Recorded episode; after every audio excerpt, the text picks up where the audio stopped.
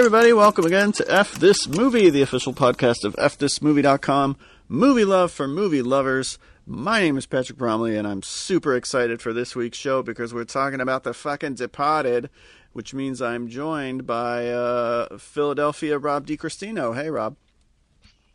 You know, Patrick, it's a good thing you decided to host this fucking podcast because you know what? You know fucking cop. this is going to be an hour of Boston accents and Mark Wahlberg impressions please mark explicit because I'm not going to be able to stop myself. My Mark Wahlberg impression is not great, but it's just going to be like, I think I found the Departed, bro. Well, I'm doing. You're doing. You're doing Wahlberg in like Transformers. Else. Yeah, right. And I yeah, and I'm doing Wahlberg specifically in the. Departed, well, you're doing an actual can, Mark Wahlberg impression. I, I, can, I could just say the word cop. That's basically what I'm doing. Did not everyone get anyway. the memo about the Boston accents? It seems like only yes. half the cast was instructed to do them. we'll talk about it. I love this movie. I want that set up front. Oh, it's the fucking best. Since it sounds like I'm ripping on it right off the bat, I want everyone to know uh, what you're in for. I love this movie.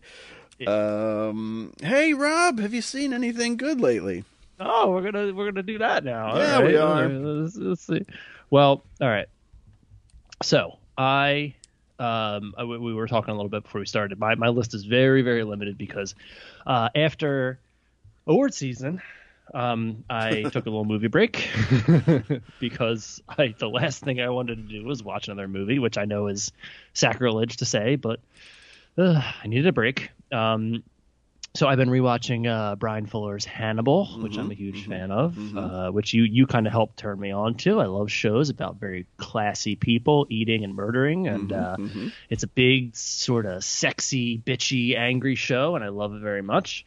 Um, so I've really only seen a couple things. Uh, I've seen uh, one movie that is the opposite of a, a, a, sexy, bitchy, cool show where people eat each other, and that's Eternals. Ooh, I, it's kind of bitchy. a little bit. I watched Marvel's Eternals. Um, I didn't love it. No, I didn't either. Unfortunately, uh, I uh, want to be a Chloe Zhao fan. I think. Um, I love Nomadland, but you know, I, I you know, I, am rooting for directors of all stripes, and you know, good for her. Um, again, we have this issue where we get a really great indie director or a really great accomplished would be auteur in any other day and they get a Marvel movie. Hey, fucking a make a Marvel movie, kid. Hey, you want to make a fucking Eternals movie, kid? Like you fucking What's the pig guy? The pig guy is doing uh, Quiet Place, right? Uh, correct. Well, you want to make a movie? You want to make a fucking movie about a fucking Quiet Place, kid? Like you want to like these um, monsters can't fucking talk, kid. I'm I'm looking at Eternals very much the same way I look at Matrix Resurrections, which we've already talked about, which is I've read really I've read really interesting takes of both movies. And I'm not there yet. I'm not I'm not there yet with Resurrections. I've watched Resurrections again since we talked about it on our reserve seating video. Um, there's things I there's a ton of stuff I like in it. I think mm-hmm. it's an incredibly creative, interesting movie with a lot to say. I'm still not really quite there, you know, in terms of being a fan. Um, Eternals, obviously, uh, you know, unfortunately has. Resurrections is interesting. Else is very boring. Um, but I, I, I look at, I'm looking at them both. I'm trying to look into both very similar, like because all movies are miracles. All movies are hard to make, and and you look at something that clearly took a lot of work. This this movie looks to me like maybe there were some editing choices made that may have muddled the narrative a little bit. I, I I'm really trying. Even Marvel, I'm trying to give the benefit of the doubt. So I, I did not like Eternals. I know there's a lot of folks out there maybe listening that did. Um, I, am I'm certainly not going to say it's a it's a disaster um, or that it's incompetently made, but I I could not connect with it. Some of the stuff I read, you know, from the people who liked it, it seemed to be that they liked it for the ways in which it departs from the very sort of stringent formula that Marvel has created for itself, and I can appreciate that. I recognize that there are ways in which it deviates, but uh, I'm with you. I, I found it tedious, and I thought the the villains were uninteresting. I thought it was it had that dogma problem where it's just characters explaining stuff to each other for two and a half hours. I thought the action yep. was kind of dull. Uh, I didn't really connect with any of the characters. The one I liked the best just decides to sit out the last quarter of the movie. yeah, not to spoil anything, but there is one character. Literally, just I'm out of an here. An actor, yeah, an actor of whom we're both a fan, I think. Uh, and yeah, just kind of just like, yeah, guys, I'm out for this. Um, and that's a lot of what, and I, and we're joking about it right now, and somebody's really angry because they're like, "No, you don't get it. That's part of the point." And this movie is a philosophical discussion about humanity and if it's worth saving. And and, and I I want to be I, I, understand that. I definitely understand that this movie has a lot on its mind. Um, but you brought up Dogma a minute ago, and it is very similar to that, where it's like, right, there's a difference between executing a narrative and having something that's on your mind. Right. Um, so I I I can't say I'll, i am going to be rushing to rewatch Eternals, um, but uh, again, very much like the Matrix Resurrections, I I am open to uh, I'm open to ideas that people have about it, and I'm interested in examining it as a text and being like, you know what, I can see this or I can see that, and um, but I I just I, I'm not there right quite right now. No, I'm not. I'm not either, and I I can't say that I'm really excited about their participation in the Marvel Cinematic Universe. If this is something that they're going to keep bringing back, I'm just like, ah, whatever. Yeah. Uh, we'll I do see. have a question. Yeah. Oh yeah, go ahead. Question time. Uh, so the movie goes out of its way, I think even in the trailer, to talk about Thanos and how come the Eternals did not help. right um, which is very much like that's the. Oh right. Guess we better um, address um, that. Did did half the Eternals get wiped out? Is that does that apply to to? Oh, is that a question? question. Can any nerds out and and I and I say nerds lovingly. Um, can any nerds out there help me out with that? Is that is that because I never I never really read any Eternals books. I don't really I'm not I'm not up on the comic lore. And, and I understand obviously that the continuity of the books is different than the continuity of movies. I know that. Right. The, you know that Infinity War is different in the books and all that. I understand. Um, but yeah, I don't. Not, I was curious about that too. I thought maybe that would come up. But again, this is one of those little questions that the movie invites me to think about by bringing it up, but isn't really interested in dealing with it. Right. But they bring they bring it up in the trailer because they know people will ask. You know, it's one of the it's one of those things like he, it's like hedging their bets where it's like, look, we're not really interested in talking about this, um, but uh, we have to put it in here. It's most of No Way Home, right? Where it's like we yeah, have like right. 15, we have to have like 15 side conversations to explain a lot of stuff, but we're not really going to deal with that narratively. Um, but anyway, no, it's Eternals, like it's like not quite it's, for me. It's patching over a plot hole, basically. Mm-hmm filling it in, filling it in. Um, I also uh, not uh, this this isn't this isn't quite a this isn't quite a fucking Bastin movie, but I did watch the fucking tent. I watched the Tendaba, Patrick. I oh, the, the Tendaba. Fucking the Tendaba. Um, Clooney, weird filmography that Clooney's got. Super weird. Um, I was looking through his IMDb and going, oh, I, you know, I love, I love Good Night and Good Luck. I mean, that's that's great, and you know, and uh, right, he did that tomorrow. He did this, he did that, or he did uh, what was the the Midnight Sky? I'm like, I'm like, going, I was like, wow, what a weird. I didn't see the Midnight Sky. I liked Confessions of a Dangerous Mind. Yes. I didn't see the Monuments Men. I saw Leatherheads. I, I was indifferent towards it. Yeah, I, I cannot yeah. figure out who he is as a filmmaker it's just like, oh, that was kind of a good time. And the Tender Bar is very similar, which is just like, I mean, I'm in it for Affleck, obviously, but yeah. like, I'm going to myself like, oh, it's cute, you know, like it's not really, it's not really a movie, but it's it's cute enough. It's got, it's kind of like a, you know, I was thinking like Bronx Tale or you know, it's kind of, it's a saccharine kind of, you know, memoir kind of thing. Um, you know, not a great movie, obviously, but but but I, you know, again, I I I, I went in for Affleck, and I think I don't. I guess at this will at this point will my Affleck column have run? I think at this point my Affleck column will have run. It should Probably. run today. Okay. The day that this podcast comes out, it'll run.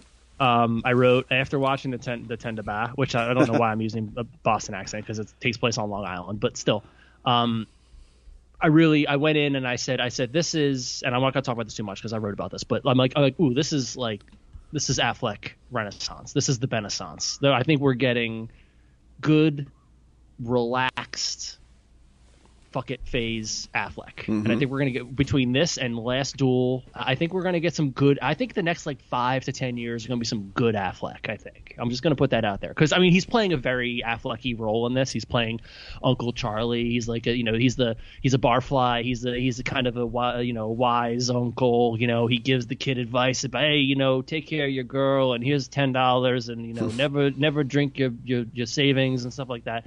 It's not a whole lot, but he's kind of the moral center of the movie, um, and uh, I enjoyed him a ton in it. So I'm always rooting for Ben, and this gave me more reason to. How much Affleck is in it? Because that's my It's that would be my whole reason for watching. it's not enough. It's like Okay. because the the back half is mostly what's this fuck Tye Sheridan. Um, uh, but you get like I'd say you get you're you're like you're between like 25 and 30 percent Affleck in terms of no, the that's running. not It- enough of an Affleck percentage. It's not quite enough, but I'll tell you this: you can probably watch the first 20 minutes and then turn it off because you're going to get most of the Affleck. No, I can't.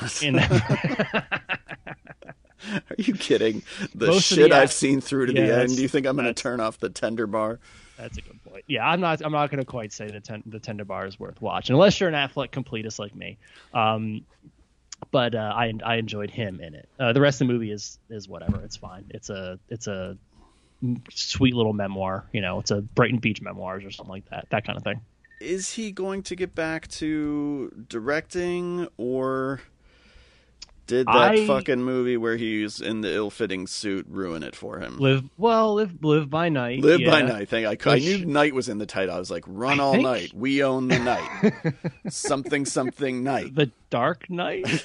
I believe it's the Dark Knight. it's the Dark Knight, right? Affleck is Dark. I think one of maybe one of our first reserve seatings. I think. Live by night. That Hold on. sounds right. Um, you guys were like weirdly positive on it. We were weirdly positive on it because yeah, 2017. So that was an early reserve seating. Um, well, because we were we were we were our running joke was CrossFit Affleck because Affleck was still in Batman shape at that Right, point, but he was clearly not supposed to be for that movie. um, no, that one's not great. I think he'll get back to it. I do. I think he's I th- he's you know. I, I, I watched. Uh, I was texting Adam. I, I, I watched his interview um, for Entertainment Weekly. He did a whole spread at Entertainment Weekly recently, I guess promoting the Tender Bar, and uh, there was like a 45 minute interview that Damon conducted with him, and I was like a pig in shit watching that. I was like, this is, no, it's like this is great. Like uh, Damon's interviewing Affleck, and they're just talking about, you know, they're just bullshitting and all that, and I loved it. And I thought it was wonderful, and I was like, you can just, you can just tell, like you can just tell, like he's, he's been through it. He he's he's he went for his his leading man phase. He went through his like kind of prestige phase. I'm sure winning the best picture messed him up, which is probably why he made you know Live by Night and all that. And then he went through he goes through the Batman debacle and obviously a lot of stuff in his personal life you know goes upside down. And I just I love like relaxed mid 40s fuck it phase Affleck. And Yeah. I'm, I'm I'm really into that. So I I wish him good luck and I hope he makes interesting stuff. Do I need to see the accountant? I, I, you're asking the wrong guy. It's, Aff, it's Affleck and Anna Kendrick. Of Oh, yeah, course- right. Of course, you need to see the account. That's right. That movie was made for you. The movie was made just for me, and I think it's kind of underrated. But I, but I also recognize that no, of course not. It's probably plotting and obnoxious, and you know, not. I don't like Affleck when he's clenching and trying too hard. I don't like. I don't like. Like I think like he. I think sometimes I feel like he learned the long the wrong lessons from like Gone Girl and like I, you know some sometimes like you you have to use Affleck very carefully. You know, like you can't like he is a leading man. He's got leading man looks, but I also feel like he's he's he's got a particular sarcasm or or or a particular kind of aloofness to him that you need to use very carefully. And um, I, I wouldn't say the I, I mean I certainly would not say that no one else could play the lead role of uh, Joe Accountant in The Accountant. Um, I do not think the movie is worse for Affleck being in it. I'll put it that way. All right. All right. I'll check Not- it out. I need to see really, it. not really a recommendation, not a not recommendation. But again, you're speaking to the firm of Affleck and Kendrick here, so of course, you know. How are you handling the news that she's dating Bill Hader? Look, I'm just happy she's happy. Okay, happy that she's happy. That's what matters. Uh, Bill, I swear to God, if you break her heart, I'm coming for her. you, kid. you know what? You know Barry's funny and all that shit, but Yeah. like, you break her fucking heart, I swear to God. Is Barry ever coming back? What the hell? Yeah, I don't know. I think That uh, rules. yeah, that show is is great. Um, I don't know. I'd have to look it up. Okay. And I've got I've got too many Departed tabs open right now, so I'm not going. I'm not going to. Uh, anything besides Eternals and the Tender Bar? No, that's all I got. Also, watch Hannibal because it rules.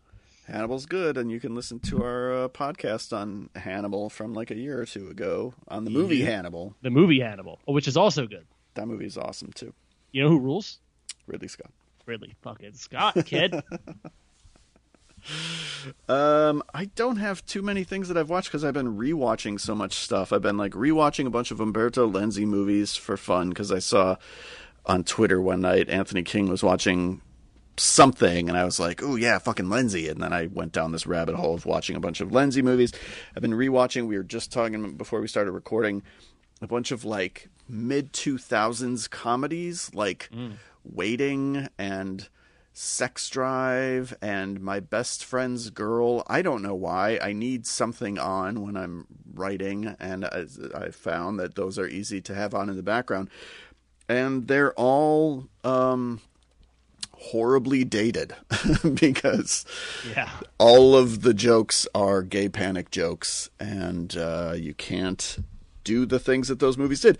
Even uh, I rewatched Talladega Nights because I, I, I don't even particularly love that movie, but rewatching uh, or not rewatching, but watching, um, whatever it is, Adam McKay's End of the World movie. Uh, The uh, the Dark Knight.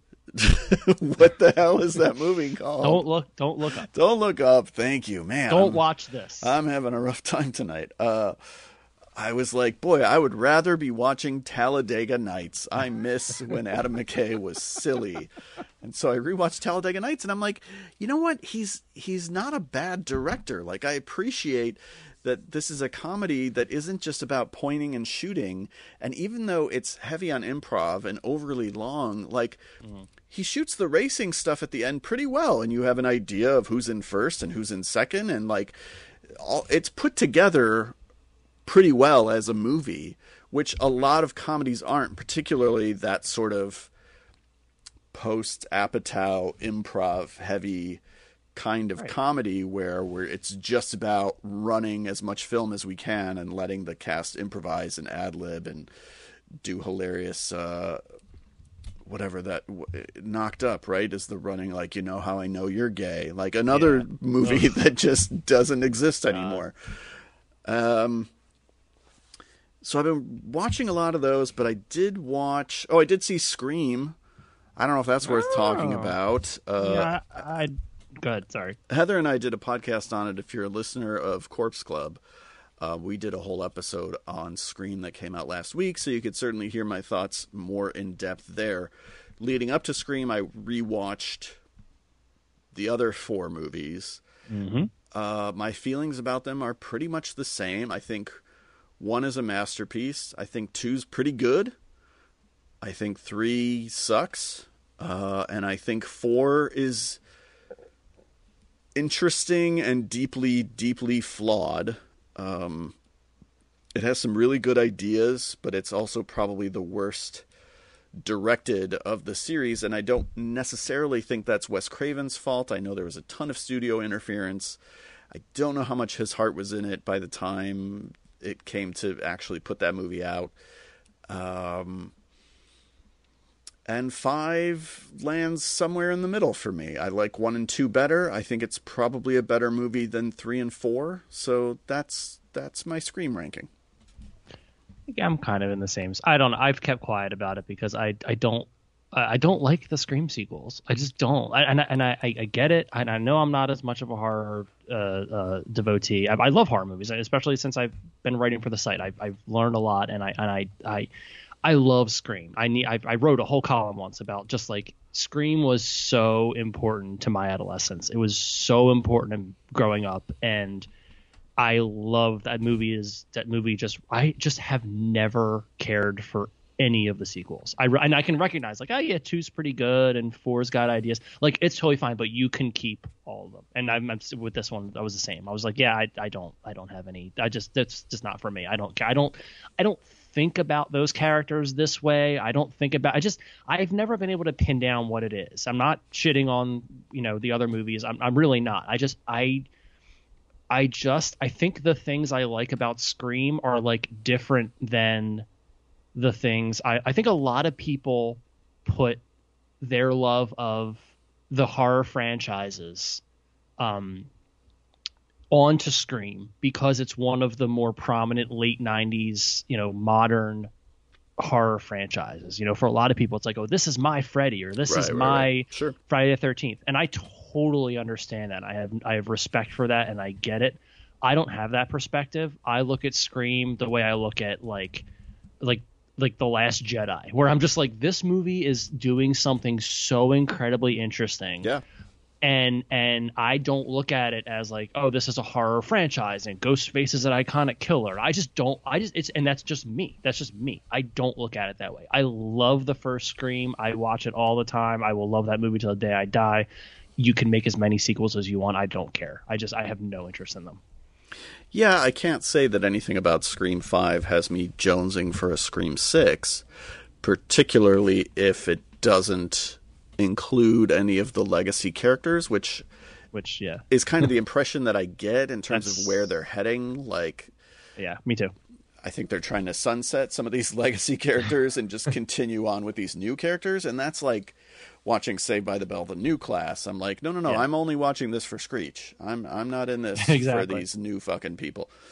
Um, yeah, I mean, in in a lot of ways, Scream is kind of a one and done, and none of the sequels can live up to it because the mystery is never as interesting. The Nobody has the like the like Billy and Stu spoilers. Sorry. for, yeah. um, their motivation is interesting and it is connected to the whole metatextual like sort of new nightmare like horror movie thing like Right. that it's it's then every, everything after that is just like well i'm just the fact Del- that there were two killers was a revelation in 1996. exactly exactly and now it's kind of become like part of the Scream DNA. And it's like, well, no, I don't always need two That's- killers. Like, right it's that learning the wrong lesson thing where you're like no no, Yeah. no that's not the part you replicate right, right.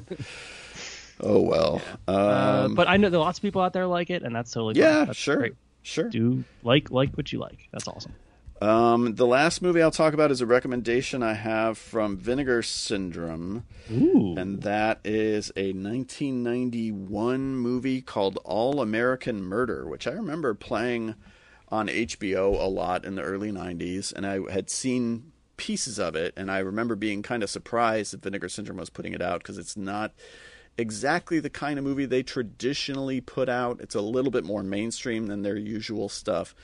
Um, but it stars Charlie Schlatter, who some of you may know from 18 Again, or more importantly, the Ferris Bueller TV series, co starring Jennifer Aniston.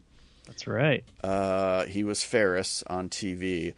Um, and he is a college student who gets kind of framed for a murder.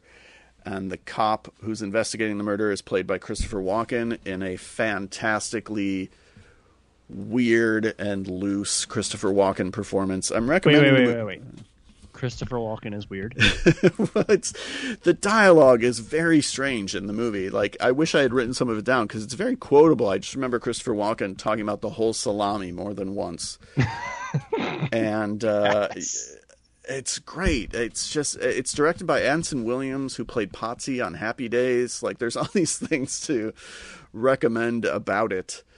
Um, And this I- is out. I'm sorry to interrupt you. This is out on Vinegar Syndrome right now. Like Yes. this is this has been released. correct. Yeah. Because this is going to be my. I think this may be my scary movie month uh, purchase. Oh, I'm excited for that then. Um, yeah, there's some good kills in it. Uh, Josie Bissett co-stars, who some of you may know from like Melrose Place, or speaking of Umberto Lenzi, she's in Hitcher in the Dark, which is a fantastically sleazy movie that Vinegar Syndrome also put out that I highly recommend. Uh, yeah, I had a lot of fun with it. The dialogue is very rapid fire and just weird. Like there's weird turns of phrase in the dialogue. I wish I had written down some more examples, but uh, I had fun with the movie, so I recommend it. Awesome, awesome, awesome. It was. Uh, I'm looking here. Yeah, direct to video. There's something else I wanted to say about it, but I can't. Oh, Richard Kind. Richard. Kind. Richard Kind How plays another cop. Not a ton of Kind, Not a ton of Kind. No. Uh, but he really wants to pin the murders on Charlie Schlatter. He's really convinced. He's really? Schlatter did it. It's cruel to be kind. I don't know. um, He's like George you- Clooney's best friend, by the way. Speaking of George Clooney, I, I did I did learn that. Yeah. Yes, yes, yes. Um, uh, before before we, I want to backtrack like three steps. Um, I want to talk about 2000s comedies for a second. I want to talk about uh, Amy Heckerling's Loser. Uh, Ah, Patrick, boy. you- Patrick, what are your thoughts on Amy Heckerling's Loser? I love Amy Heckerling, but Loser broke my heart because Okay. coming off of Clueless, I was like, Heckerling's got another masterpiece in her, and Loser is not it. Uh, I could totally watch it. I find it very watchable, but I just I don't. Nothing against Jason Biggs.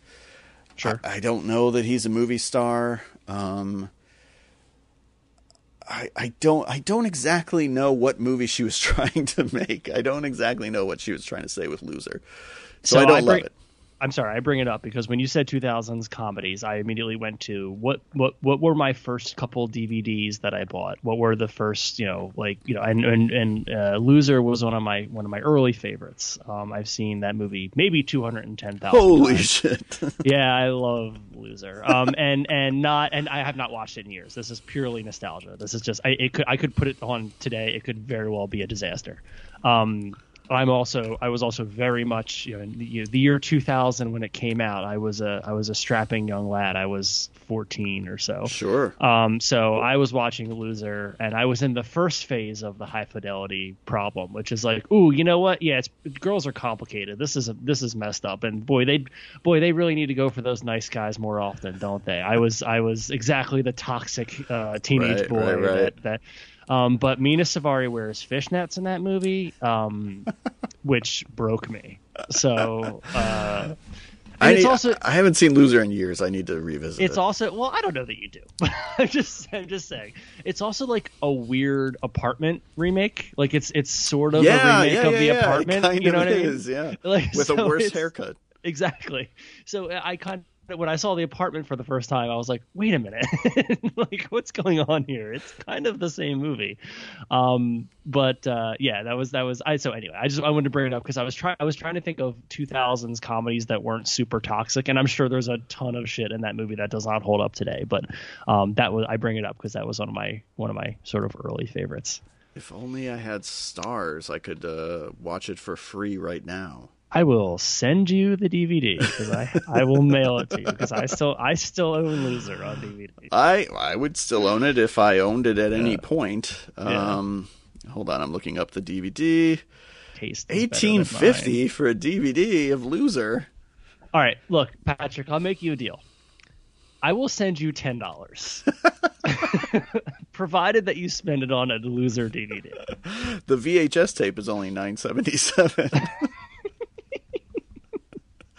I Maybe might still- that's the way to go. I honestly might still have it on VHS too. Holy cow, you owned it on multiple formats? I was a big fan of, I, and I was not an American Pie guy. Like I was, I was a little. I think I was a little young. Um, although I guess that movie is kind of made for fourteen-year-old boys. But Uh, I, I, yeah. I considered myself a little bit more classy than that. You know, I was a, I was a sensey boy. I was an emo kid. Um, so I, uh, yeah, I think I, I probably, I, yeah, I was not an American Pie. I was not a particularly big Jason Biggs fan, but I just, I liked his. He kind of had that hangdog quality that I thought was Sure. I could appreciate it in that movie. I was young, you know. I'm just, I'm just saying, any, any loser fans out there, you know, let us know. I think, you know, a lot of the cast of American Pie worked very well in the context of the American Pie franchise, or at least the first two movies, which are the only ones I have any use for. Sure. I think when we decided to turn them all into movie stars, that was a problem. Like Chris Klein wasn't really Yeah. able to carry a movie on his own, but as one piece of the puzzle, he worked. But isn't Tara Reid in American Pie? She sure is. And she's in Josie and the Pussycats. She absolutely is. So it's all worth it. but no, I agree with you overall. Yeah, yeah. I don't know. I don't know. if Jason Biggs is, is. I mean, no, no offense, to Jason Biggs. Jason, if you're listening, like I, you know, I, I just, you know, I, it's you had your moment, and that's great. And I, I, I will never have mine, so I'm jealous. He's in uh, my best friend's girl, which I just watched today. He's in Saving Silverman, which is another movie that I watched on Comedy Central every day. I saw after that school. in the theater. I saw Loser in the theater too, but I definitely saw Saving Silverman theatrically. Steve Zahn. Yeah. Ah, oh, god. I might still own the DVD of Saving Silverman. I 100% still own the DVD of Saving Silverman. Never throw anything away, kids. No. Never throw anything away. No, because then one day you, well, you want to watch Saving Silverman, and you're like, oh shit, I sold it. Now I have to re-buy it on Amazon for eighteen fifty. No, that's going to be in my Amazon cart. it's going to alter my suggestions from now Oh, on. for sure. It's just going to gonna be Neil Diamond We're going to have to rebuy Neil, Dung, Neil Diamond albums. yeah. Amanda Peet movies, which you know it could be worse. See, Amanda Peet had that mean thing that Adam Riske talks about all the time that I can appreciate. You know how Adam always says he likes girls that seem like they're mad at him? Yeah, Yeah, that's Amanda Peet. in Saving Silverman It, specifically. well, in Saving Silverman, but also, you know, I carried that vibe with me when I saw other performances of her. Let's talk about The Departed. Good. You know why, Patrick? Why is that? Because I'm a sailor peg and I lost my leg. Climbing up those top sails and I lost my leg. From 2006, directed by Martin Scorsese, written by William Monahan. This is a remake of Infernal Affairs, which I have not seen. Have you, Rob? I have indeed. I have that DVD as well. I went through a big, big, big Hong Kong cinema phase around the actually around the time that Infernal Affairs was made because that would have been like high school slash college for me. So uh, I had a friend and I were super into Hong Kong cinema at the time. So yeah, I've seen all three Infernal Affairs. There's also a remake, I think, but I have not seen that. Okay. Is it called The Departed? Because Uh, you should have seen that movie. We Sorry, need to I talk mean, about it now. Shit. Yeah. I just watched Loser over and over again. That's I fine. thought Let's, we let's shift gears. No, I believe I I could be wrong about this. I believe there is an infernal like an actual Infernal Affairs remake Okay. uh, in Hong Kong. I, I could be totally wrong about that. I don't think I am. But anyway, go ahead. Oh no, I'm sorry. It was a TV series. Oh. They did it. As, they did it as a TV series in in uh, 2018. Got it. Okay. Um, so I feel bad that I haven't seen it. Uh, I won't be able to speak to it, but I'm glad that you have, so that you can Yeah. talk about it if need be. I'll say this: you're mostly fine not having seen it because it is The Departed is one of the kinds of remakes that I love, which is it takes the spine of the original, but it does come something completely different. Like there are.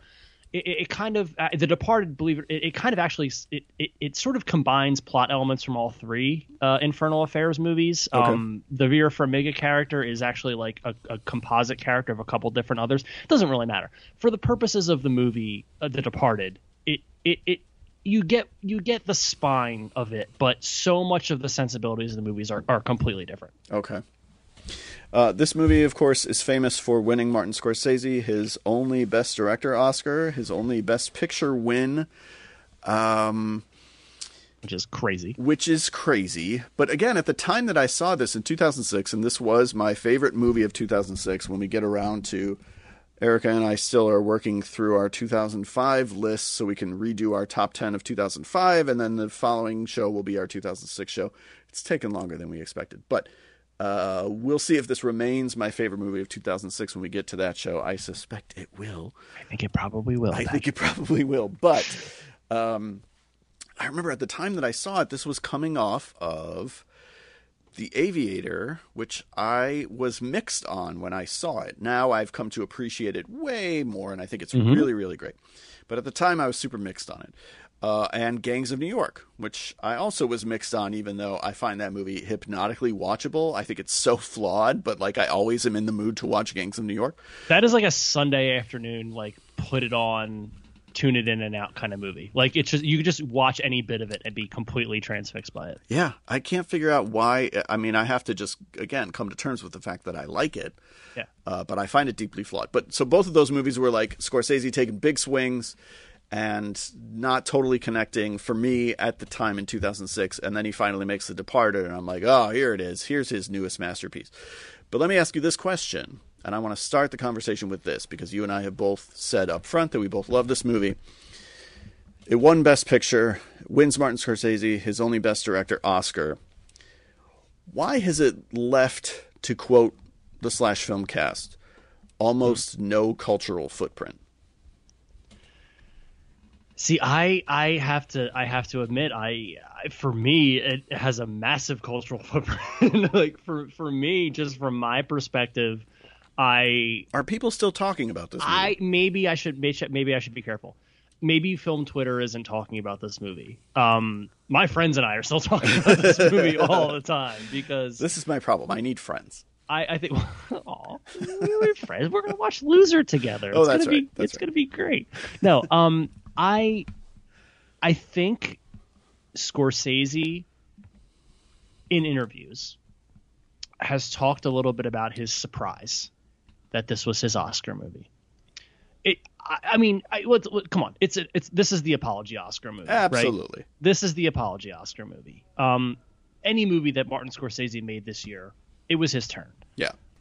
And he, and you know, Scorsese has said in interviews like, "Look, it's not my favorite movie that I've ever made."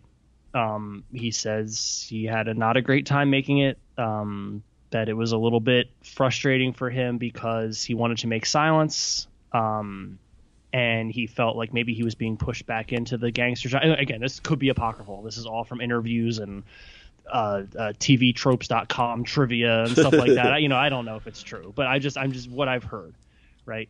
Um, I, I, I do think I do think this movie has less cultural footprint than a lot of his movies, right? Because maybe some folks found it kind of regressive.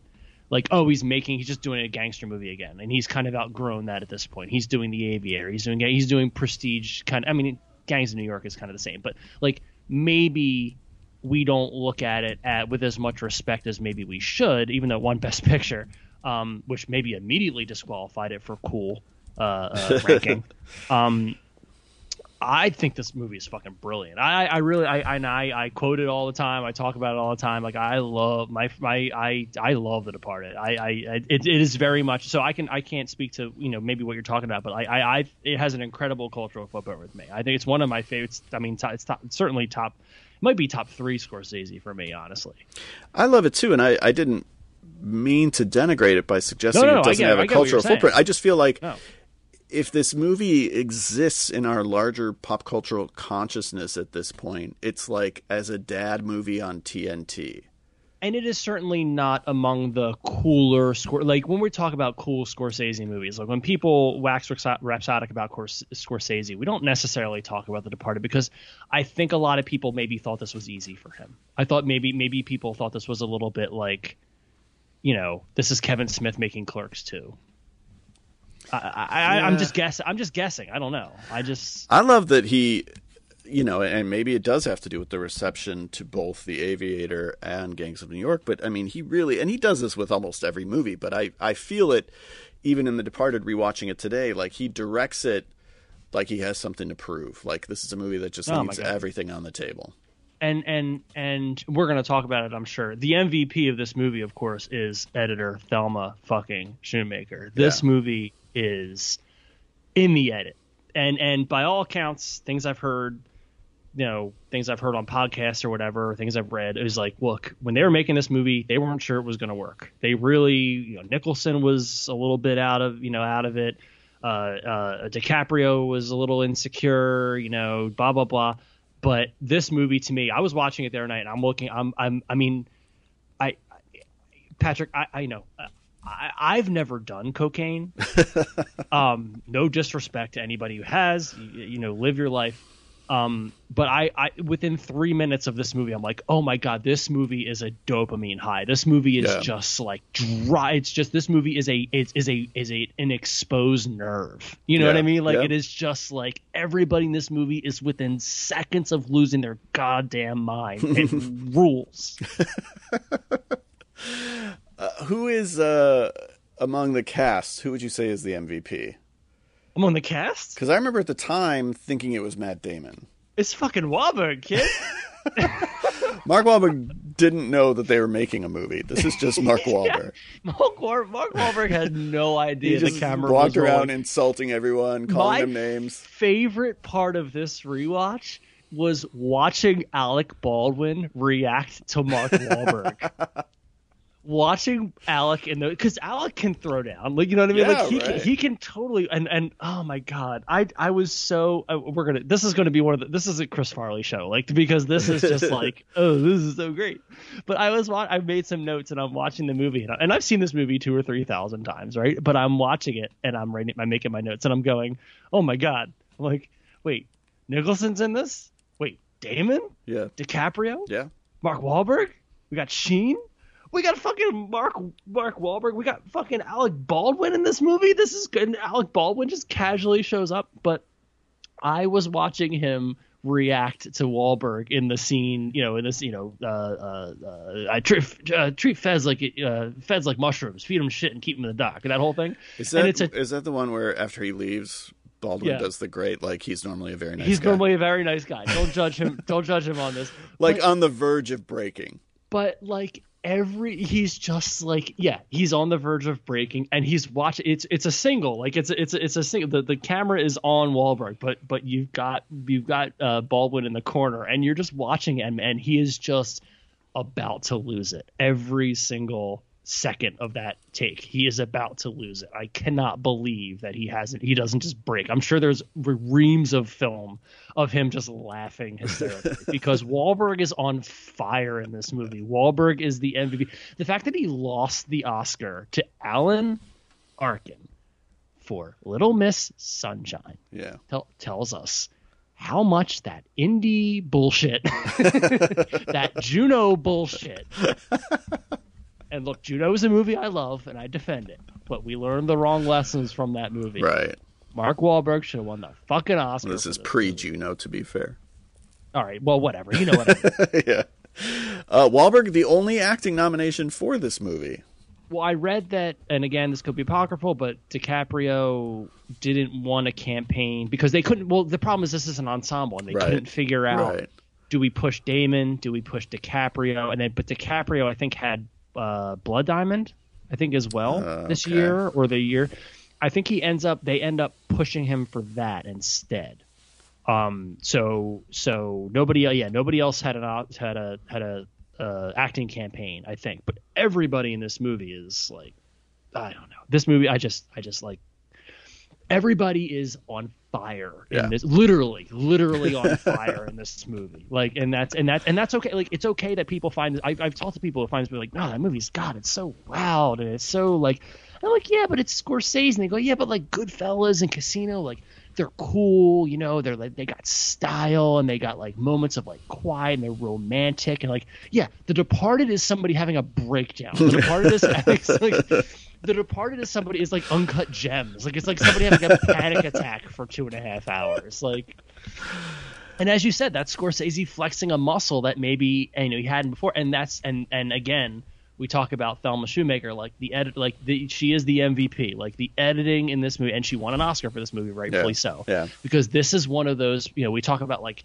you know, Star Wars being found in the edit. This is a movie that is in the edit. If you want to teach editing, like it's it's this is one of the movies. Like because so much of the rhythms and the cadence of what makes this great is the non sequiturs and the weird just choices in where performances begin and end and and the, the mismatch of continuity. There's so many things. Like we talk about you know scorsese famously doesn't really care about continuity right? Mm-hmm. You know doesn't care about whether or not the cigarette matches or whether or not the guy's got the fork in the left hand or the right hand or whatever when the coverage goes back and forth and all that within like the first 10 minutes of the movie there are so many shots that don't match. Like there are so many things that just like i mean dicaprio could be like wearing a hat in one shot and they cut back and he's not wearing it but it does not matter like because this movie is frenetic energy Well, Um, it's it's the last twenty minutes of Goodfellas, like right exactly extended Heli- to feature helicopter length. Right, Yeah, right. yeah. It's cocaine energy.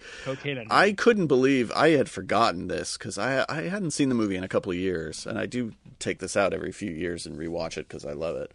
Um, I mean, it opens with a gangster doing voiceover, followed by the Rolling Stones playing "Gimme Shelter," and you're like, is he fucking parodying himself? If you didn't Right. know better, you would think, who is this asshole ripping off Martin Scorsese? Martin Scorsese.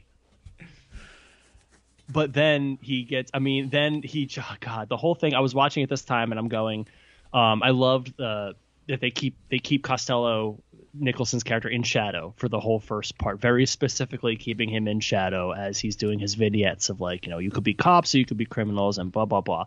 And then the end it's, you know, when you're facing a loaded gun, mm-hmm. what's the difference? And then it just comes on, and it just oh, and then the dropkick Murphys like I just like oh, I am so I stood up. I'm just like yeah, like shipping up the fucking Boston kid. Like what are we gonna do? It's gonna be great. I'm gonna go become a fucking statey kid. I'm gonna be a fucking. I'm gonna. I've got 14 on my SATs, man. I'm a fucking astronaut, not a fucking statey. I love Nicholson in this movie. Like I think oh, he's so great in this movie movie. And again, the the idea that he hadn't already worked with Scorsese was so insane when you realize like, oh, this is their, actually their first collaboration. Yeah. I think he's so good. I mean, he definitely is like playing it over the top at times because he's Jack Nicholson, but then there's other times where he's so understated and so great. I mean, I, again, I love every performance in this movie. The reason I said I thought Matt Damon was the MVP at the time was because I knew DiCaprio was getting so many of the accolades, and I was like, oh, but what he's doing is real, like, shouty and sweaty and external and uh, having a freak out, whereas Matt Damon has to just play it cool the whole time and keep it all under the surface. Now I watch it and I can appreciate what they're both doing, and I've I've oh, since oh, become even more of a DiCaprio fan because he's gone on to give so many great performances, including yeah. Wolf of Wall Street or Once Upon a Time in Hollywood or The Revenant. Um, I've and I've eaten crow on DiCaprio because I've said I said for years like I like I don't get him man. Like I don't I don't get it. I'm I was totally wrong. Like he is he is he understands as the kids say today he understood the assignment. Yeah. Like he he gets it. Yeah. And da- and, and to be fair Damon is great in this movie too. Like and, and it is it is harder Damon probably has the hardest performance um, but he's he's doing. I think that's a, what I was responding to. He's got it. There's a talented Mr. Ripley thing here. You know right, what I mean? Right, Where right. he's he's playing a sociopath. You know, he's playing somebody who's got a little. He's he's got the charming manipulation thing going. So so it's maybe it, maybe it's in his wheelhouse a little bit. But he's but he's I mean he's fantastic in this movie. And even even the moment at the end, you know, not to well yeah spoilers right obviously. Yeah, um, spoilers. you know the moment at the end where he's he just you know like okay Wahlberg's like fucking, you know, yeah, just go ahead, okay, like you know, all right, like that is so great. It's so, he plays it so well, which is just like fuck, it, like whatever, man, like Jesus Christ, like oh, because he's so overwhelmed. This dude has been running scams his entire life, and yeah. he's just like, all right, you know what, whatever, like, right, and, and, right. and, that's a great, that's a great moment. He's great in this movie, no doubt about it. How did you respond? Well, you had seen Infernal Affairs, so you knew. I hadn't seen Infernal Affairs uh, well, no, yes, I had seen Infernal Affairs before I sailed departed. Yes, that that is true. Yeah. So you knew the fate of the DiCaprio character. Yes. Because I remember the first time I saw this movie being like, "Wait, what? You can you can do that? What is it's, this? It's what been is this years, to live and die in L.A. shit." Yeah, it's been years since I've seen Infernal Affairs. I'd have to look. I I believe it is different. Um, at least not not the fate in general, but I believe, and I, and somebody is like, no, you idiot, like you're totally wrong, and that's and that's fair because I have not watched this movie in forever. I believe the execution of that is different, but no, that's one of the greatest like. And and and I and I think I it may have been in that interview I just watched with Damon and Affleck that I mentioned earlier. I think, or it could be another. You know, sometimes I sit and I just watch Matt Damon interviews. Um, But um, he mentioned that he talked about how like he and Martin Scorsese are giggling behind the monitor as as DiCaprio is laying on the floor, you know, and the elevator doors are going back, you know, pushing his yeah. his, you know, like going back and forth, just going like, are we are we allowed to do this? Like, are we allowed? Is this okay? But I just remember, like, you know, shouting, you know, like when you saw that, like that is it is such a shock. Because I, I, was because that movie preps you for it with the the Martin Sheen thing, where you're like, right, I'm like, oh, right. oh wow, they just threw Martin Sheen off a building, right. like that's crazy. But then it doubles down, and then it just it just becomes it's like I think it's like you know Anthony Anderson gets shot, and then James Badge-Dale. It's like three right in a row. It's yeah. like in a row. You're just like, wow. It okay, becomes a comedy is... about people getting shot in the head. It really is. It's just this static, like ground level shot of Matt Damon standing there with just bodies all around him, and you're just like, wow, this is like a farce. Like yeah. this is crazy. Um, but there's just, I mean, I don't even, I, I honestly, we've, I know we've begun, but I don't even really know where to begin with this. I don't either. I was going to jump all the way to the very end because one of the complaints I always hear about the movie is that that last shot, which I jokingly put on Twitter this week. Yeah. Um, the rat. how do you feel about the rat? I mean, it's goofy as hell, but so was the rest of this movie. um, yeah, it's not subtle, obviously, but it's not. I know, like, like Scorsese has talked about this, and I noticed that this the X's I noticed a lot this time. Um, the X's being the references to the original Scarface, I think, where where there's the sort of um, there's always the anytime death. It's like oranges in The Godfather, where like anytime death is being foreshadowed, there's X's somewhere visible. Um, it's really apparent in the um, the shot of Damon shooting Nicholson at the end. Um, Yeah. it's it's a low angle shot that looks up, and behind Nick, behind Damon you see X's. Um, there's a couple other ones too, and there's a bunch that like Wikipedia saw that I didn't see. It, it's in there though, but it's a lot of like Howard Hawks references and stuff like that. Um, and to, so to me, I look at that and I go like, he's not being subtle. You know what I mean? Like he's not. This movie is not subtle. Um, so I know the joke, and I've probably made the joke too about the the Rat and the Departed being stupid and obvious. But like rewatching it this time, I'm like, everything in this movie is obvious. Everything in this movie is, but at the same time, it's also incredibly eloquent. It's also incredibly nuanced. It's incredibly the the technique is just is just it, it's incredible. This is ma- I mean, again, to bring up like something like Uncut Gems, where it's like this is a movie having a panic attack. Yeah. Um, and it does it doesn't get any better than this. It, it, it rules. it just rules. I like I like the areas in which he doesn't spell everything out. Um, Sure, sure. Whether it's Matt Damon's impotence Yep. or the fact that Nicholson appears to be married to the girl from the. To a second. To be fair, for a second, the scene in which Matt Damon talks about his, his impotence, Vera Farmiga is peeling a banana. oh, I forgot about that. She's peeling a banana and eating it. Anyway, go ahead. I forgot about that. No, I totally agree with you though. though. the- the a- idea that Nicholson it's a has subtle married- undercurrent. Uh, the girl from the grocery store. Yeah, right. That's the same. It's the. They same never spell that out, but you're like, but that's the girl, right? I was looking That's at fucked up. IMDb going because it's like car name is Carmen at one point, but then there was like other. I was like looking for her in IMDb because I didn't recognize the actress, and I could be that could make me a bad film fan. I, I apologize, but um, I'm pretty sure it's got to be the same. It's got to be the same girl, right? Just thematically, that makes sense. I that's how I've always read it, That's how I- and maybe I'm wrong, but Yeah. no, I, I I'm with you on that. But I like that he doesn't spell certain things out, and then he puts a fucking rat on the balcony, and you're just like, oh Right. yeah, okay, this movie gets to have it both ways. because this is a right well exactly that's how i put it too which is like this movie gets to do whatever it wants like Yes. this movie gets to do this is the like it spells from the beginning like even the fact that like like I love the Dropkick Murphys song, um, "Shipping Up to Boston." I've mentioned it already. I love the Dropkick Murphys. Huge fan of the, that band just in general. And when I heard them in The Departed, I was like, yes, because this, was- this this was my like, you know, like Vagrant Records punk rock, you know, phase a lot. Um, but um, I don't know if Dropkick Murphys were on Vagrant. I apologize. Uh, somebody's going to correct me, and that's fine. Um, but the like the, even the way that like the song comes in and it's that great montage of, of Billy Costigan going. First of all, Billy Costigan, great movie name, great movie character, good phonetics, good good consonant sounds. Billy fucking Costigan, like he's just it's a great. Fucking, you're a, you're a, you're a, you're a lace curtain Irish fuck you are you know Billy Costigan um, they uh, that whole montage, and then the montage abruptly stops in the middle of the song Right. when he goes to see his aunt. You know what I mean? It's that right. kind of the song just stops. Yeah. And and I think that for me, like just from a formal perspective, like just from like you're looking at formal elements of film, and you're going, okay, look at the editing, look at the music, look at the cinematography, like that just cues you into the fact that all bets are off. All bets are off from the first like 20 minutes. This movie's going to do whatever it wants. Well, he does an iris shot when he feels like it. He does Yeah. those freeze frames during the shootout. the shootout. Yep. Uh, there's another one that I took note of that I can't remember what it was now, but just something else that he just throws in one time that you're like, oh, Yep. oh all right, uh, sure. we're doing that now. Yeah. I have a question for you. What's up? and this is a question that's been asked of uh, uh, uh, been asked by uh, screen legend and departed producer uh, one Bradley Brad Pitt. Pitt. Uh, Plan B production. This one. Yeah. Was this being developed as a as a movie for him?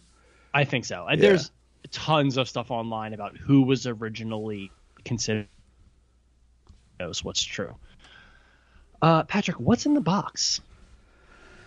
What's The in box, the that Nick, the box that Nicholson gives Damon at the beginning of the movie. What's in the box? Oh, I don't know. Remember, he says Yeah, he yeah, says yeah. school he says school's out. and Right. he opens the box. Right. It's the this is the this is the briefcase in Pulp Fiction. What's in the box? I was watching it this time and going, maybe it's the cell phone. Maybe it's he's graduated to officially you're on the on the take or whatever. I, I, I don't want to. Spe- speculation is boring. Yeah. Obviously, it doesn't matter. What it doesn't matter what's in the box. I just, thought assumed it was a gift of some kind. I don't know. I w- it was just it was the dildo that he uses in the, the, the porno, porno theater, theater. um, yeah, I assumed it was some sort of upscale gift because so much of Matt Damon's life is about procuring material things and giving off appearances to to be a, a certain kind of guy. You know, Which brings us Boston. which brings us to one Vera Farmiga, Ah, yes, who is unreal in this movie. she's always great. and I'm not talking just about the obvious. Right? No, she's always terrific. she is terrific in this movie. This is the first movie I really noticed her in. I know I'm sure she's done stuff before that, but again, Running um, scared, you know, baby. Running running scared was two years. Well, that's right. Running scared was like two years. So she must have been. Yeah, because I was an early, I was a running scared early adopter. So she must, I must have recognized her. Yeah, that's true. Okay, maybe I'm rewriting my own history. I here, still 'cause the- remember her from 15 Minutes with Eddie that- Burns and Robert De Niro. Oh, look at you! See that I, that one I don't know, but I did. But, but I like I, def, I definitely knew her from Running Scared. Okay, so that makes sense. So, but she is fantastic in this movie. She might have maybe maybe even a harder role than Damon. um, Yeah, probably. Um, she is excellent in this movie, um, and she is so so like you know we talked sort of about moral centers in movies before, and like she is so like it so much of it is understated too, you know. But she also can you can tell she can kind of go toe to toe with them and all that, which I know is like a reductive thing to say about a female actress. I apologize, but like it's just the character. The character is put upon, but you know, but in that Scorsese way. You know what I mean? Like Sure. it's it's not it's not you know uh, Karen and Goodfellas quite, you know, but it's but it's in a similar vein. Um, I love that dinner scene that she has with Matt Damon because in Oh, that moment you're just like, well, I like these two together. They're charming Yeah. and they have a good rapport and there's a there's a looseness to it that feels almost improvised um, to Damon some of their so scenes good. together. He is. I mean, it reminds me of some of his stuff in Goodwill Hunting with Minnie Driver, where it's like he just he feels like he's so in the moment when it comes to being like this just kind of funny, charming guy um, and it makes you kind of it's it's the only stuff in the movie where I don't fucking hate him. Yeah. He's got that great like uh you know, I'll I'll shoot somebody I'll stab Right, somebody in the right. throat if it gets me dinner with you. Like and you can t- but but you can tell that's his that's his game. Like that he also has had because we've seen Damon play sincere, obviously, you know. I mean Jesus, go back to, you know, like saving Private Ryan. You've Legend seen- of Bagger Vance. yeah, well, obviously, there was a great legend.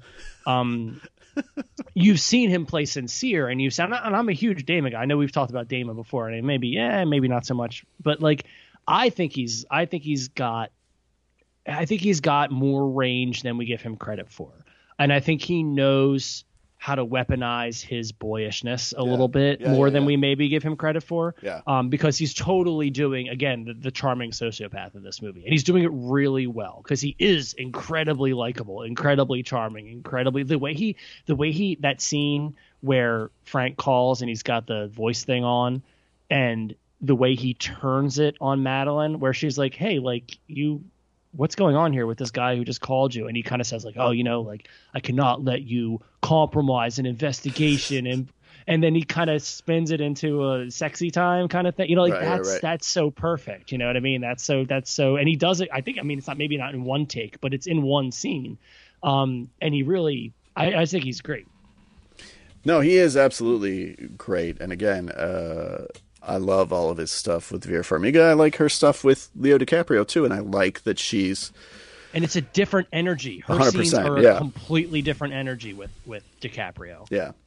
but that's it's more sincere with him. You know what I mean? That's the thing about it where she's like, well, with Damon it's like easy and, you know, funny and she's kind of like she's she's laughing at him despite herself. You know, she's like sort of giggling along, like, "All right, this guy's a this guy's a ham and he's charming." But she looks at DiCaprio in those scenes, and you can tell that that just that scene in her apartment, just those those quiet moments where they're looking back and forth. The part the part I cry at every time, and this is like totally about me and my bullshit, but. when he when he looks at the picture of her on the wall, the one that Damon you know, or says he's not putting up yeah. in the apartment. Yeah, and he and it's not it's not the whole like oh you look great. It's that he just kind of quietly to himself just picks it and he picks it off one nail and he puts it on the higher nail. Yeah, so that it sits higher yeah. on the on the. I just like I'm just like oh just kiss just kiss just touch her just kiss each Get other. Get her pregnant, kid. Take her clothes off. Like just do it. Like this is great. Like oh god, that's the sexiest thing I've ever seen. no, it's great. Their stuff together is it's so good. Is really good. I, oh my god! And then at the end, the end. Wait, hold on, Patrick. Don't talk. I want to talk more because we're talking about The Departed at the end where da- at the funeral and Damon is walking and and he slows down when he sees Vera behind him and Vera walks past him all pissy and shit and he goes like what about the baby? And she completely ignores him. And again talking you know obviously it's not his baby right? Obviously right. the movie doesn't have to tell you that but it's like no fuck you. It's not your baby. Get out of here you asshole you know? Um that whole that whole and it just hit the look on his face. And then he's buying bagels at the end of the movie. Like it's just such it's so great. It looks almost like she's gonna walk straight into the camera. Into like, the camera. is, is, is, this how we're gonna cut? Is her yeah. doing the De Niro and Cape Fear like exactly. walking straight into the camera? Exactly. Counselor. Yeah. oh my god. This oh, is only the second uh, by the way uh, I did Cape Fear once with Michelle Egan. This is only the second Scorsese movie we've ever done in 617 oh my, is that episodes. True? Yeah.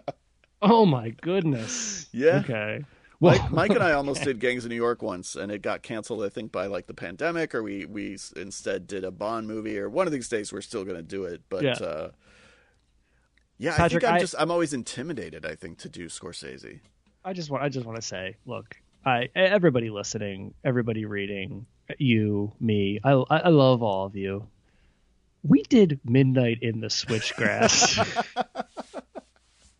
That's a show. People Before, can go listen to it. And we slowly lost our minds during that show. And you didn't tell me that the author of a very, very good book about Shaun of the Dead was coming on the very next week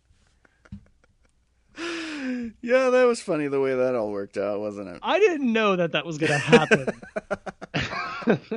he was a good sport about it, though. He was wonderful, wonderful, yeah. and it's a and I, I got that book for Christmas. I love it. It's great. Yeah, it is really really good. Um, um, yeah, I'm so excited that Midnight in the Switchgrass has become like a meme now. Where anytime we do like, guess what, you know, uh, yeah, guess what, what movie we're be. doing this week? Somebody will post a GIF of just grass blowing in the wind.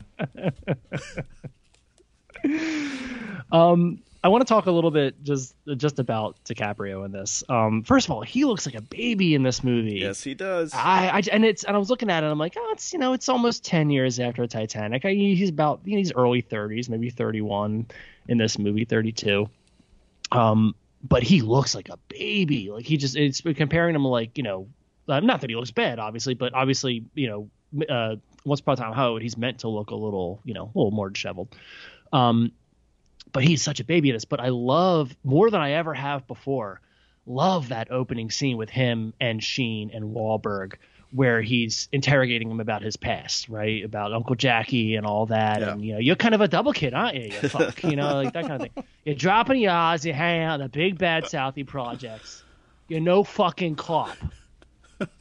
Um, Uh, that scene got to me more than it ever has before. I really, really enjoyed, just sincerely, like really, because I, you know, I, because I kind of grew up the same way. Like I, you know, my parents were divorced, and I had, I, you know, I lived with my mom during the weekend. I went to my dad's on the weekend. I think a lot of people maybe relate to that one way or the other, where it's kind of like you are kind of not like different, but like you you do like for me the big issue was always like I missed a lot of the stuff my friends were doing growing up because they did it on the weekends. Right, right, right so like it wasn't really until I was in like middle school to high school where I kind of stopped the dad visits, you know, as as often that I really kind of got to got to be more of a part of my social groups.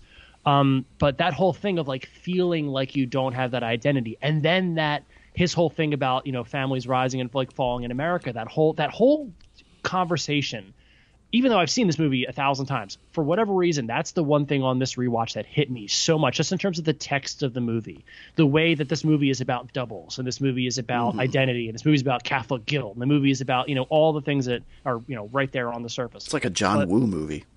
It is. Well, there is that like weird. I was going to ask you before. I know we didn't. Um, you, you hadn't seen Infernal Affairs, but right. I was going to think about like the sort of infer- the sort of um, heroic bloodshed you know the killer that you know, Hard Boiled that kind of genre where it mm-hmm. kind of falls into that you know sort of honor among thieves kind of thing or honor well among... john woo is just obsessed with this idea of and like cop and criminal being two the same. sides of the same coin you know? Exactly. Yeah you know what's the difference right? That whole thing. But his whole thing about like nobody's going to trust me because i'm the descendant of these criminals. But i also can't really trade on that because I didn't really grow up in that world. Right, like most right, of my right. time was spent with my mom, you know, and, and you know, I am in, you know, wherever I don't know Boston geography, I apologize. Um, but you know, I'm in a more affluent area with mom during the week. Dad, I'm down in the projects, and that's cool. I can, you know, drop my R's and be cool and all that. But like, I don't really have.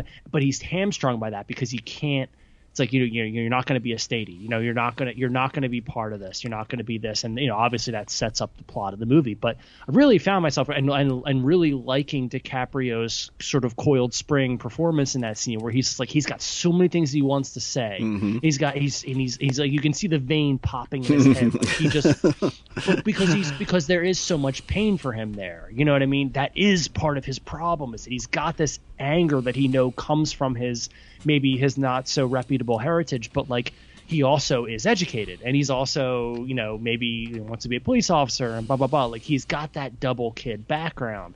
Um, that he can't he can't rectify, you know, and this is like the only way he can do it and that leads up to the drama of the film, which is him slowly losing his mind where he's like look i'm i'm already biologically predetermined or you know predestined to this kind of behavior anyway the fact that i'm doing it now but i know that it's wrong like that's it's me you know obviously there's so many cutaways to him just drinking from a you know straight from a bottle right, of wine right. taking the pills and all that and he's slowly having a breakdown um, I found so much in that this time. That's like the one thing I really found a lot that I hadn't maybe necessarily found before.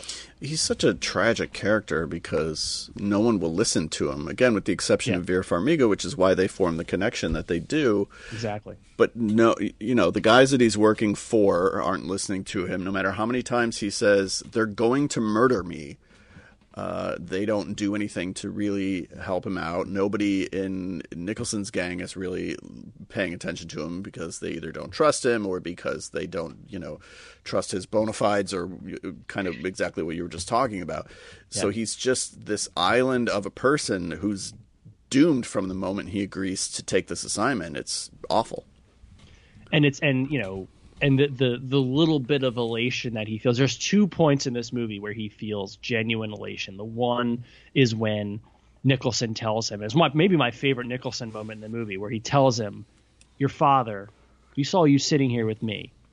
He would blow my fucking brains out. Like yeah. he would, he, and he and he goes, and he could do it. And he look and he looks at him, and you see DiCaprio just have that moment you know what I mean? Like it's like one of his rare moments of like real like like oh like and he kind of has that like yeah. little he kind of sits up a little straighter. Like my dad, you know, who was always picked on because he wasn't, you know, my uncle Jackie or whatever. Like he's got you know you know my no my dad actually was more layered than I thought he was. My dad had a little bit more going on than I thought. Maybe you know maybe it's just a masculine like oh my dad was stronger than I thought he was. It could be that too, you know. But regardless, there's a beautiful moment. Like it's such a great performance moment. And then the end when he when he's got the tapes, right? And he's like, right. you know, and he's he says Frank trusted me more than anybody, you know, and and, he, and you see that co- sort of form over the course of the thing. He's got and he, he knows what's right. He knows that the system is corrupt and he can't just report Damon's character. He's got to go after him because this is, you know, this is this is Old Testament shit. Like he needs to knock this guy out because uh, he knows Damon is such a good manipulator that he's not going to be able to get anywhere in the system. So I'm not a cop anymore. Screw it. I'm going to take this guy out. It's so good. He's just so everybody is so good in this movie. Yeah. and, and the characters are more. And you know, I talked about this movie being found in the editing, and and and I, I believe that I really do because by all accounts, this movie was again kind of a disaster to make, and who knows, you know, they didn't know if it was going to work, but you they managed to find you know Scorsese and Schoonmaker and everybody like they mined they really did still manage to thread an emotional current through the movie. There's still a really clear emotional character continuity in this movie. You always know, even if things skip around, you know what people where people are at in their heads. Absolutely. You know you know what people are thinking. You know Yeah. what their motivations are. You know, and that's really hard to do. And it's very easy to do a movie like this and have it be a little more scattershot. Have it be a little bit more like, yeah, but it's cool and it's a gangster Right, movie and it's right, you know right. it's got that sort of uh, you know Guy Ritchie vibe to it and all that. But like, and nothing against Guy Ritchie, but like it it, it could be that. But this, it's still Scorsese knows where his bread is buttered. Like he knows it's about the characters. He knows it's about their emotional states. The, the, every scene, even if it seems like a non sequitur or if it seems like something is kind of random, everything pushes the character or the plot along in a really, really, really interesting, grimy, again, like just like exposed nerve kind of way. Yeah. Just the way that both DiCaprio and Damon are comp- constantly competing for whether it's Vera Farmiga, whether it's Jack Nicholson, like this idea that Yeah. and DiCaprio comes out ahead every time because again, Matt Damon is just a fucking shell of a person. Uh, which the movie recognizes. Uh, he's just, but but he's able to be so successful, which is a very cynical outlook, but I think an accurate one. You know that he I think he's I think he's disappointed in how successful he is. Like that's the weird thing about it. I, I do honestly like I feel I don't know if he has that kind of a moral. well maybe not but like i feel like he but he's kind of like like he almost I, yeah but as you said like it's cynical like he's kind of got like a like i don't know i guess like he says like i'm pretty fucking good at lying i can keep doing that you know Yeah, like he, yeah. he, he kind of you know, as you said it's sort of cynical Yeah, I think he's definitely tired of doing it, which is that Yeah. okay at the end, you know. yeah just like ah just fuck it like who right, game's up. Um, game's up i'm done As the as the site's resident expert on unmade movies, do you know anything about the supposed sequel that was written for this? yeah, that's right. I guess I kind of am. Um, I read again very, very briefly. Could be apocryphal. I remember the news at the time. Uh, it reminded me when I was doing a little bit of research for this um, that they were doing a Wahlberg movie. That there was No, going. thank you. There was going to be a uh, Dignam movie because I think at that point, I think uh, uh, Monahan, right, is Yeah, the yeah. screenwriter said he hadn't he that he watched the sequels to Infernal Affairs and was like, oh, like well, there's some, there's something here. Like there's like the wire here somewhere. We could do like a political kind of thing.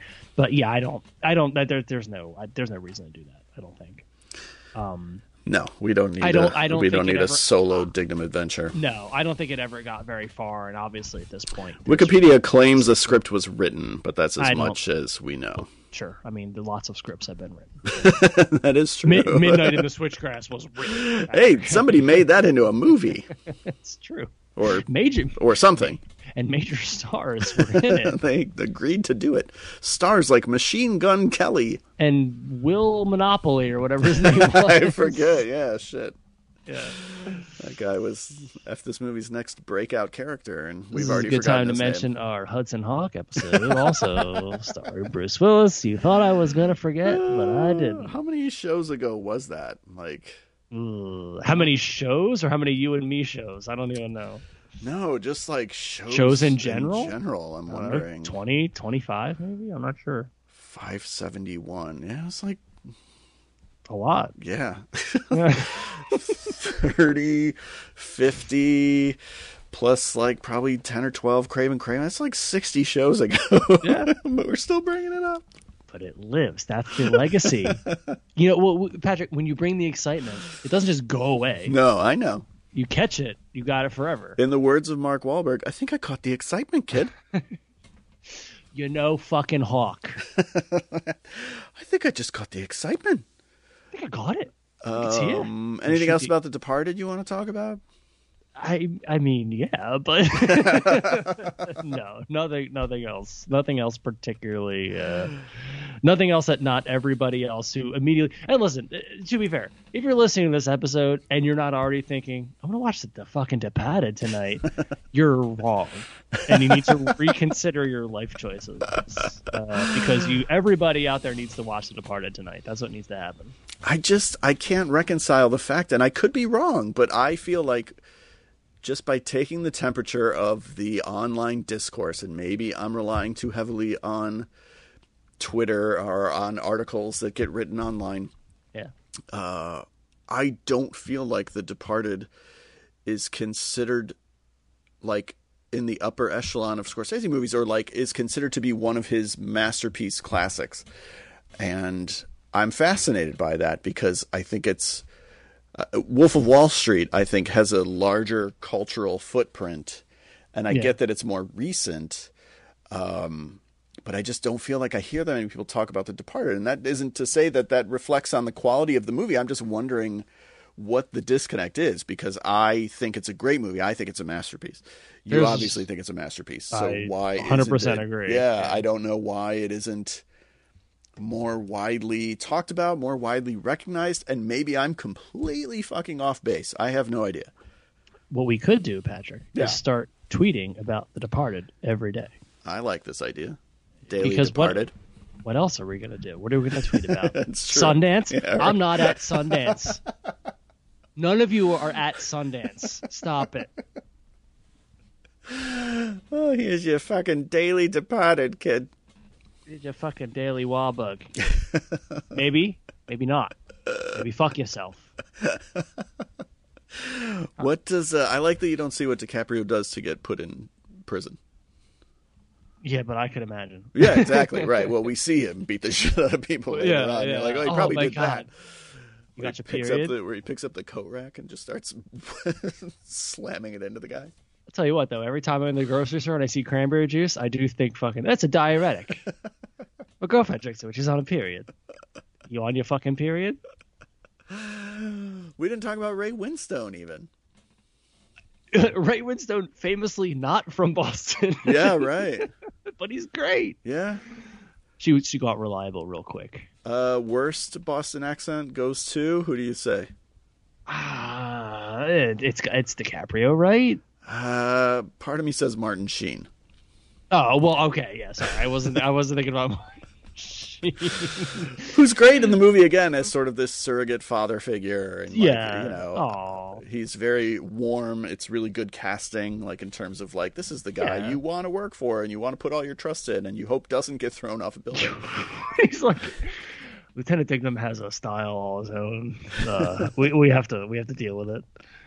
Uh, yeah, no, no, yeah, maybe you're right. Yeah, maybe his is the most forced. I would say. I also see the problem is, is I, I love Martin Sheen from The West Wing, and uh, Right. Jed, Jed Jed Bartlet is from New England, so I always sort of assume. I know he's from New Hampshire; it's different, but um, yeah, so maybe I give him a little bit more credit. But yeah, maybe I think you might be right. But uh, there there are moments of the movie where DiCaprio says something, and I go, "Ooh, this movie's a cartoon." yeah i mean uh, dicaprio almost takes the kevin costner like yeah, approach to trying. britishness where yeah he just only sometimes tries He sometimes got an accent. Yeah. right which is fine again it doesn't pull me out of the movie at all Again, I have no problem with anything in this movie.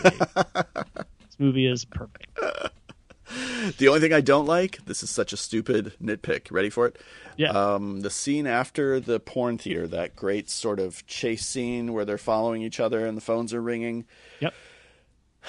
They do that post production slow mo thing, that kind of stroby effect on a couple of the shots. Do you know what I'm talking about? Yeah, I know what you mean. I hate it in any movie. It always takes me out.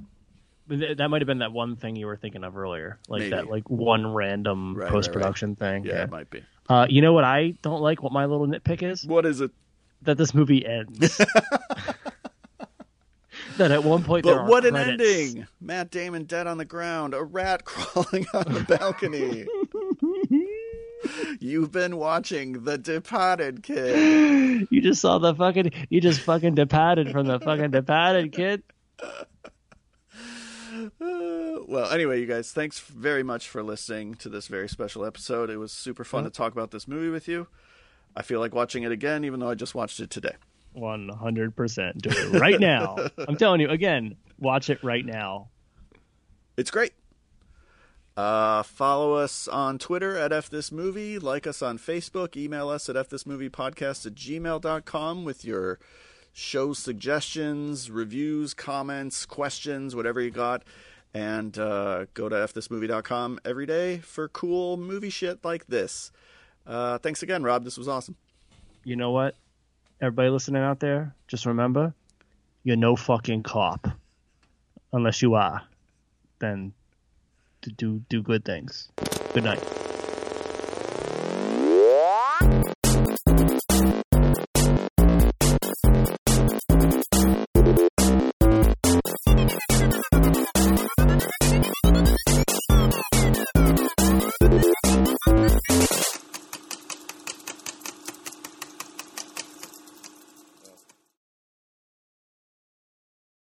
Thanks for listening to FS Movie.